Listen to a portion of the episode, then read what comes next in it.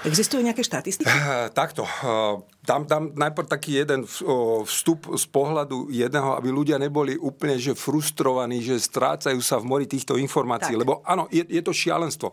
Nový podcast s doktorom Ladislavom Kuželom pod taktovkou Ivety Malachovskej. Lekár a imunita. Vo všetkých podcastových aplikáciách.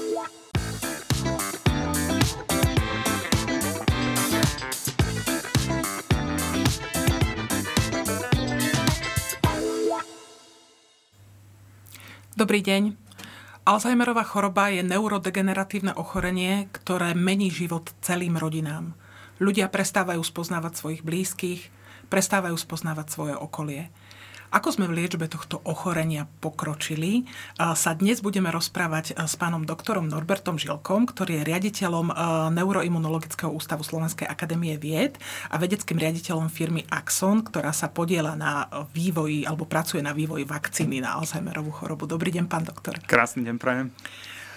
Pán doktor, keď sme si povedali, že táto choroba mení životy celým rodinám, ako v vlastne vzniká? Čo je podstatou tohto ochorenia, biologickou podstatou? Tak biologickou podstatou ochorenia, aspoň z toho, čo dnes vieme, je vznik e, niektorých zmien, takých typických pre dané ochorenie, ktoré popísal v roku 1907 ešte Alois Alzheimer. Od toho času sme takí konzervatívni a stále to používame aj z hľadiska diagnostiky. A sú to dve štruktúry, ktoré nachádzame v mozgu pacientov. Jednej hovoríme neurofibrilálne klopka, tie sú tvorené proteínom tau, nachádzajú sa vo vnútri nervových buniek.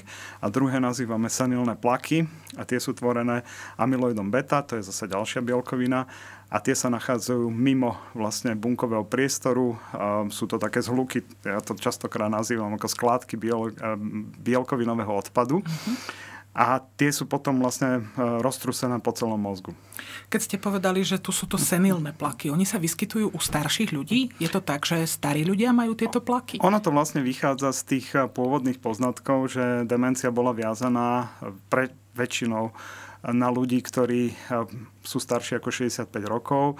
Dnes vidíme tie trendy, hlavne v západnej Európe to sledujeme, že nám pribúdajú počty pacientov, ktorí sú mladší uh-huh. a nie sú to familiárne formy, to znamená, nie sú to de- dedične dané. Lebo hovorilo sa, že teda a ľudia, ktorí sú mladší, majú genetickú tak a bavíme formu. sa o tom, že ľudia medzi 50. a 60. rokom života majú demenciu a takýchto pacientov nám e, prudko pribúda. My na Slovensku zatiaľ nemáme štatistiku, to len teraz začíname vlastne s jedným veľkým projektom európskym, takže verím, že v horizonte dvoch rokov budeme mať k dispozícii aj my tieto dáta. Ale... A vieme prečo? A nevieme prečo. Pravdepodobne to súvisí s environmentálnymi mhm. faktormi, s nečisťovaním, s, určite s dietou, so životným štýlom, ktorá je naozaj katastrofálna v rámci Európskej únie a západného sveta. Takže určite toto sú faktory, ktoré veľmi výrazne ovplyvňujú. Čiže sa tá demencia posúva do nižších vekových kategórií. Presne to tak. naozaj nie je dobrá správa. Vy ste hovorili, o, hovorili sme o týchto plakoch. V, to, čím sa vy ale zaoberáte, sú tie sú tie, ten druhý faktor Alzheimerovej choroby a to sú tie fibrinové klopká, ktoré sa, ktoré sa v mozgu tvoria. Čo nám o nich môžete povedať? Čo sú to za klopká? Je to taký zvláštny fenomén, lebo tau proteín, vlastne ten hlavný komponent týchto štruktúr, je veľmi zaujímavá bielkovina. Ona nemá vlastne ako keby prirodzené usporiadanie, čiže predstavte si, že v priestore sa mení nepretržite. My často hovoríme, že sú to špagety plávajúce v horúcej vode. A vlastne to je výhoda tej bielkoviny, lebo dokáže komunikovať s množstvom ďalších bielkovín a odovzdávať informácie. Čiže, Čiže ona sa tak ako keby otáča Je, je taká ako keby komunikačná bunkám. molekula v rámci uh-huh. nervových buniek. A toto je teda obrovská výhoda tej bielkoviny. A počas vlastne toho ochorenia dochádza k tomu, že sa mení. To znamená, najčastejšie dochádza k skráteniu na obidvoch koncoch a tým pádom sa zmení štruktúra. Čiže zrazu už nie je taká flexibilná, ohybná a prispôsobivá, ale stane sa rigidná, taká ako mhm. keby statická a, a nadobudne jednu štruktúru a vtedy má tendenciu prestať komunikovať s tými mm. inými bielkovinami a naopak má túžbu sa stretávať e, so svojimi vlastnými bielkovinami a začínajú vytvárať tie zhluky. A tie zhluky potom tá bunka nevie zničiť, nevie, ich, nevie sa ich zbaviť. A trvá to roky, pokým vznikne také kopko eh, vo vnútri eh, týchto nervových buniek. My vieme zistiť skôr, ako vzniknú tieto klopká a tieto plaky, že človek má Alzheimerovú chorobu? My vieme zistiť, že človek má rukopis Alzheimerovej choroby už v čase, kedy ešte nie sú príznaky spojené s, s týmto ochorením. A vieme to zistiť v mozgovom miechovej tekutine, kde môžeme namerať vlastne hladiny tau proteínu. A vieme to zistiť dnes už aj veľmi elegantnou metódou, ktorá žiaľ na Slovensku ešte nie je úplne prítomná, a to je pozitronemičná tomografia. Mm-hmm. A tam vieme sledovať to vlastne... skôr u pacientov s rakovinou vieme o tomto vyšetrení, že Presne sa robí. Tak. Ale my dnes nemáme ešte na Slovensku k dispozícii tú značku, uh-huh. ktorá vie označiť vlastne tieto chorobné zmeny v mozgu. Ale v zahraničí už sú bežné štúdie, kde sa vlastne monitoruje šírenie tejto patológie v mozgu. A to je na tom fascinujúce, že my dnes vidíme, že to ochorenie má svoje štádia a že vlastne tie zhluky, ktoré my objavujeme v mozgu týchto pacientov, majú tendenciu sa šíriť rovnako ako infekcia. A dnes, keď si to ako keby preklopíme cez funkčnú magnetickú rezonanciu, ktorá nám hovorí o tom, že ako sú prepojené e, jednotlivé časti mozgu vzhľadom na danú funkciu kognitívnu, tak vidíme, že to krásne kopíruje uh, tieto jednotlivé uh, siete, ktoré sú v ľudskom mozgu a že to šírenie nie je náhodné. Mm-hmm. Že naozaj reflektuje to, ako je ten mozog vyskladaný. A to je fascinujúce, pretože to nám hovorí o tom, že ten proces je veľmi špecifický a že ho vieme nejakým spôsobom zastaviť, pretože to je vlastne cieľ tej terapie, ktorá je zameraná voči tau proteínu, zastaviť šírenie e, týchto zhlukov, aby neskákali z bunky na bunku, ale aby sme prerušili ten, ten tok e, toho šírenia. Lebo vy ste spomínali, že ono sa to šíri ako infekcia v tom mozgu. Naozaj, že proste postihuje to ďalšie a ďalšie oblasti mozgu a vlastne takto sa tá Alzheimerová choroba zhoršuje. Áno, je to vlastne o tom, že v Alzheimerovej chorobe sledujeme taký charakteristický rukopis. To mhm. znamená, ona vždy niekde vzniká a potom sa šíri na základe toho, ako tie oblasti medzi sebou komunikujú. Dnes už ale vieme, že Alzheimerová choroba nie je jednoduchá entita. Hmm. Čiže je to ako s inými ochoreniami. Pod tou hlavičkou Čiže... Alzheimerovou chorobou sa, sa skrýva množstvo ďalších demencií, ktoré majú mierne odlišný rukopis, ktoré sa hmm. líšia a vlastne ten, je to všetko dané, kde sa tá neurofibrinálna patológia uh, nachádza. Čiže podľa toho, kde je umiestnené to mhm. ložisko uh-huh. na začiatku, tak podľa toho sú potom s tým späté aj jednotlivé klinické príznaky. A dnes už hovoríme o, o štyroch rôznych podskupinách v rámci Alzheimerovej choroby. No a keď sme k tomu dodali ešte um, molekulárnu biológiu a nástroje molekulárnej biológie, tak zistujeme, že tých podskupín je ďaleko viacej, lebo zistujeme, že uh, ten vznik, ktorý vedie uh, k tomu prepuknutiu ochorenia, môže byť rôzny. A tým pádom sa nám celá, celý, celý ten obraz výrazne komplikuje. Čo to pre pacienta znamená? Pre pacienta to znamená jednoduchú vec, že dnes nevieme diagnostikovať Alzheimerovú chorobu na základe symptómov. Vždy to musí byť kombinácia klinických príznakov a tých biologických markerov. Bez toho sa nedá. Ako bez toho hovoríme len, že je to demencia. To len, vidíme, že, že ten pacient trpí naozaj, demenciou, naozaj ale nemôžeme povedať, že to je Alzheimerová choroba. A uh-huh. toto je vlastne cieľ, čo my sa dnes snažíme vlastne urobiť, že vybudovať v rámci Slovenska centra, špeci- špecializované centra, väčšinou neurologické, ale aj psychiatrické, ktoré budú využívať tieto nástroje, pretože my ako náš ústav dnes vo veľkom e, je schopný ponúkať takúto molekulovú diagnostiku. Čiže budeme to kombinovať ich skúsenosti s tou klinickou diagnózou, naše skúsenosti s tou molekulovou diagnózou a slovenskí pacienti už dnes majú vlastne k dispozícii obe, obe dve tieto časti uh-huh. v rámci tej diagnostiky a je to strašne dôležité kvôli tomu, že tá nová liečba, ktorá už onedlho príde na Slovensku, Slovensku si hovoriť. vyžaduje, aby mm-hmm. tí mhm. pacienti mali identifikovanú prítomnosť tých patologických zmien. V opačnom prípade sa nemôže ten, ten sa nemôže predpísať. aplikovať. V, poďme ho teda spomenúť. V FDA teraz schválila nový liek lecanemab, ktorý bude v podstate je jeden z tých prelomových liekov, dá sa povedať, pre Alzheimerovú chorobu, lebo minimálne uh, ju spomaľuje uh, v, o 20%, podobne ako druhý liek, ktorý ešte teda nie je v takomto štádiu. A slovenskí pacienti ho naozaj tiež očakávajú. Tento liek je ale založený na inom princípe, než na akom pracujete vy. Oni riešia práve tieto plaky. Je to tak? Áno, tie, tie lieky sú zaujímavé v tom, že poprvýkrát vidíme, že sme schopní ovplyvniť ochorenie s využitím nástrojov imunitného systému. Mm-hmm. Je to prevratný objav a ja na tomu naozaj tlieskam. to, čo sa im podarilo, je niečo nevýdaného, pretože pred 20 rokmi všetci tvrdili, že protilátky predsa nemôžu vstúpiť mm. do mhm. mozgu, ako ich môžeme použiť ako, ako nástroj na terapiu.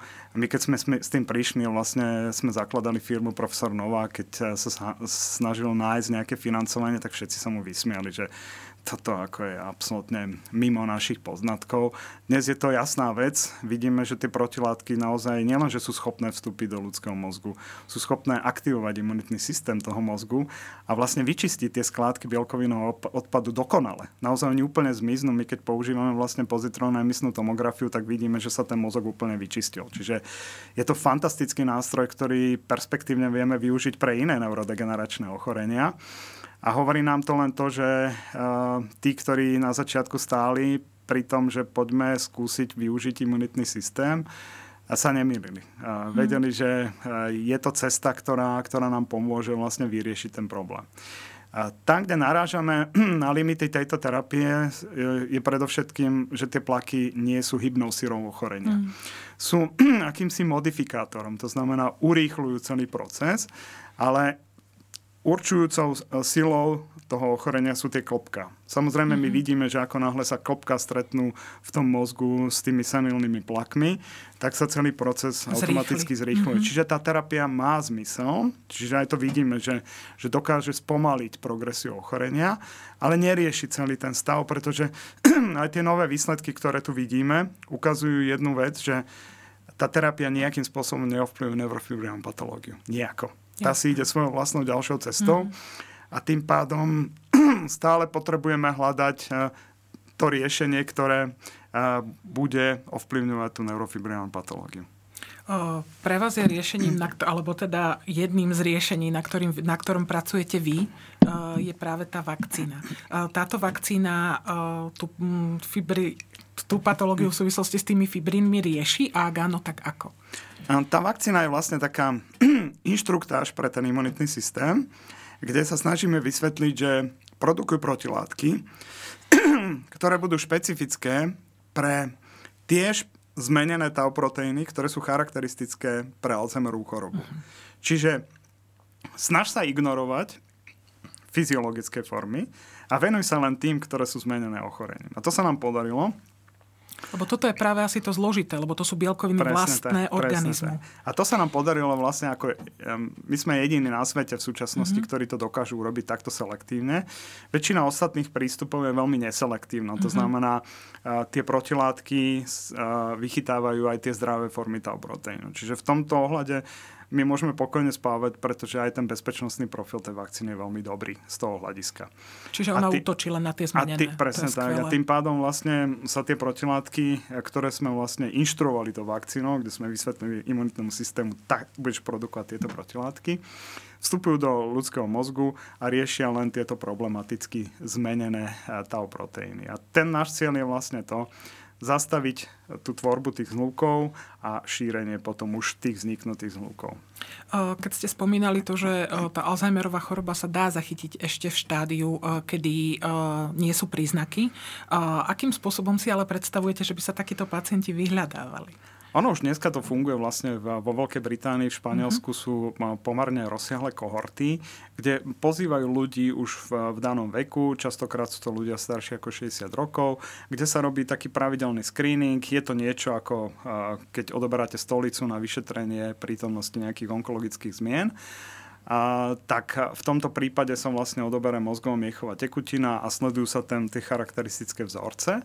A v okamihu, že to tam vidíme, tak potom tí, tí perspektívni pacienti sú sledovaní, lebo je to, je to veľmi individuálne. U niektorých sa môže to ochorenie rozvinúť do roka, u niektorých e, to trvá zase niekoľko rokov. Možno Čiže, to závisí od prítomnosti tých plakov. Z, závisí to od množstva, e, množstva rizikových vecí. faktorov, mm-hmm. ktoré vstupujú do hry a závisí to samozrejme od genetiky toho človeka. Mm. Čiže ten samotný rukopis ešte neznamená ako keby to bolo jednoznačne, že z toho nakoniec bude tá, to ochorenie, pretože ten organizmus sa stále vie voči tomu nejakým spôsobom brániť. A, a to my stále tu robíme taký alarm pre ľudí, ktorí sú v strednom veku medzi tým 40. a 50.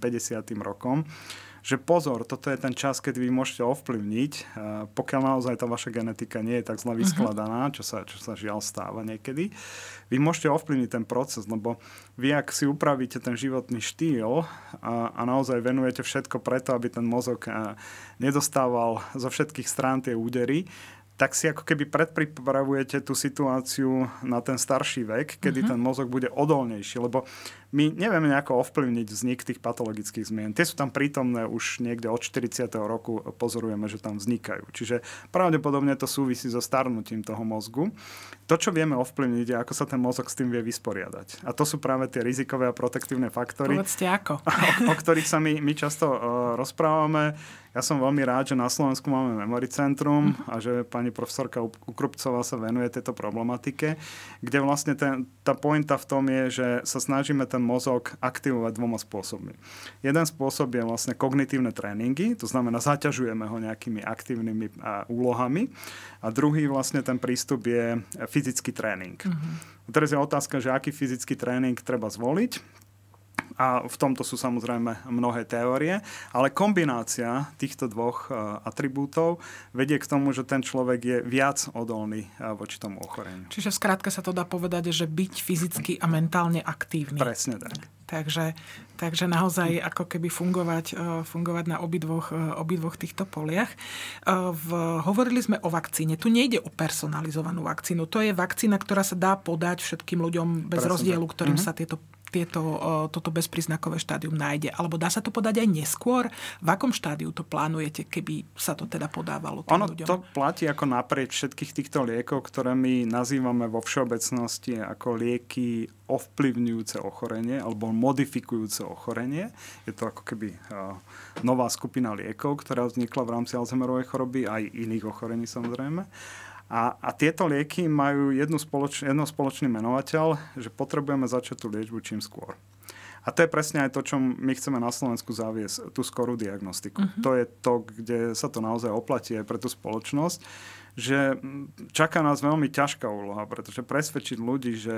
Že aby si dali odobrať mozgovo-miechový mok, to, to, to ani, u nás uvažujem, to že či ani by bolo nie, vôbec to ani možné. nie, to už, to už dnes lekári vedia vysvetliť. Uh-huh. Ten problém je iný, že dnes my sa musíme vysporiadať s jedným, s jedným limitom, ktorý je daný vekmi, že ľudia si myslia, že poruchy pamäti a orientácie sú charakteristickým znakom starnutia. Mm-hmm. A to nie je pravda. Mm-hmm. To nie je pravda. A tým pádom sa vlastne zanedbáva tá návšteva toho, toho lekára a prichádzajú v neskorých fázach, kedy už naozaj ten stav je veľmi alarmujúci a vážny.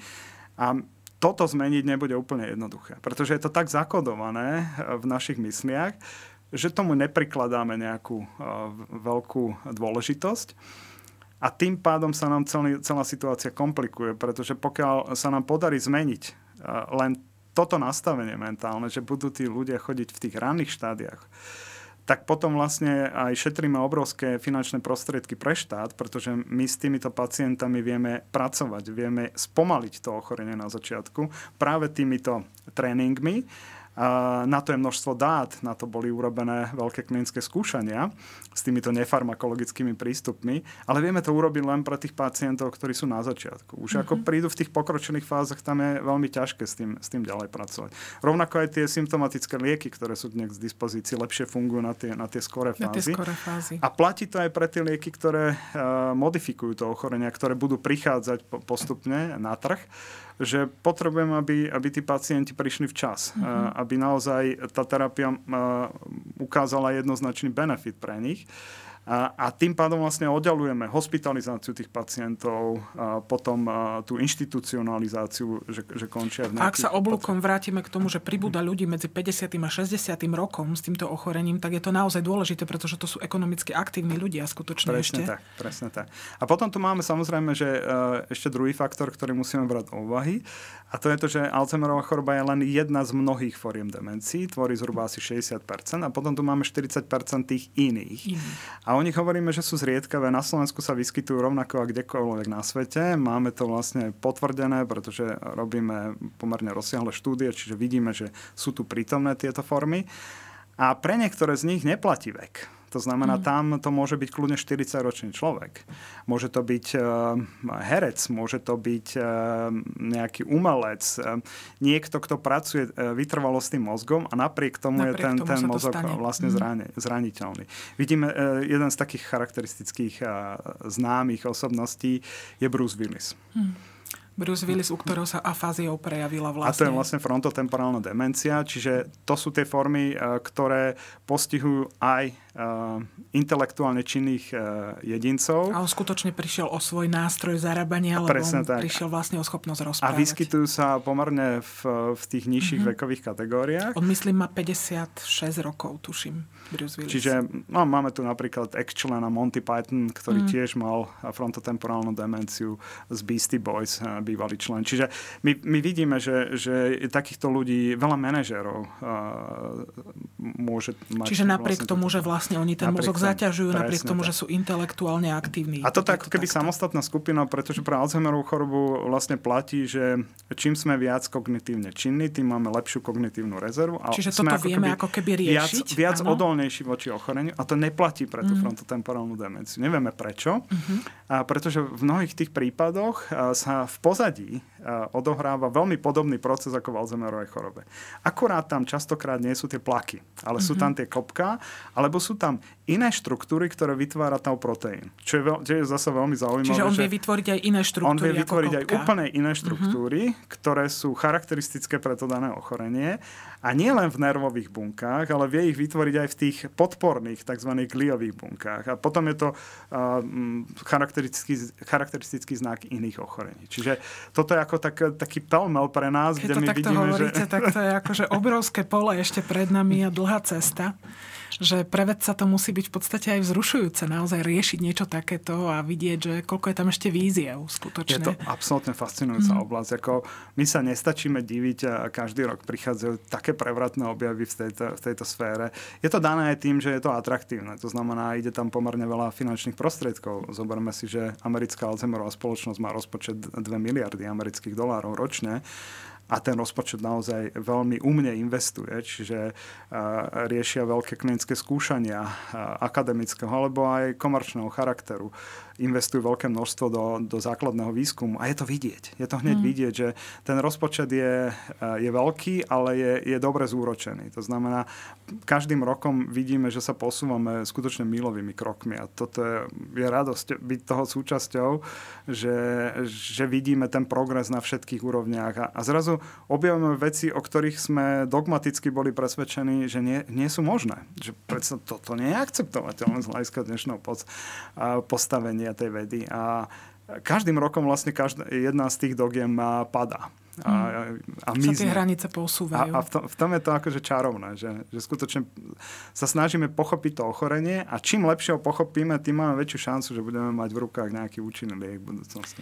Vy keď ste hovorili e, v, v súvislosti s tou vakcínou, e, ako ste ďaleko vy? A s kým, dajme tomu, spolupracujete vo svete? Ako to je?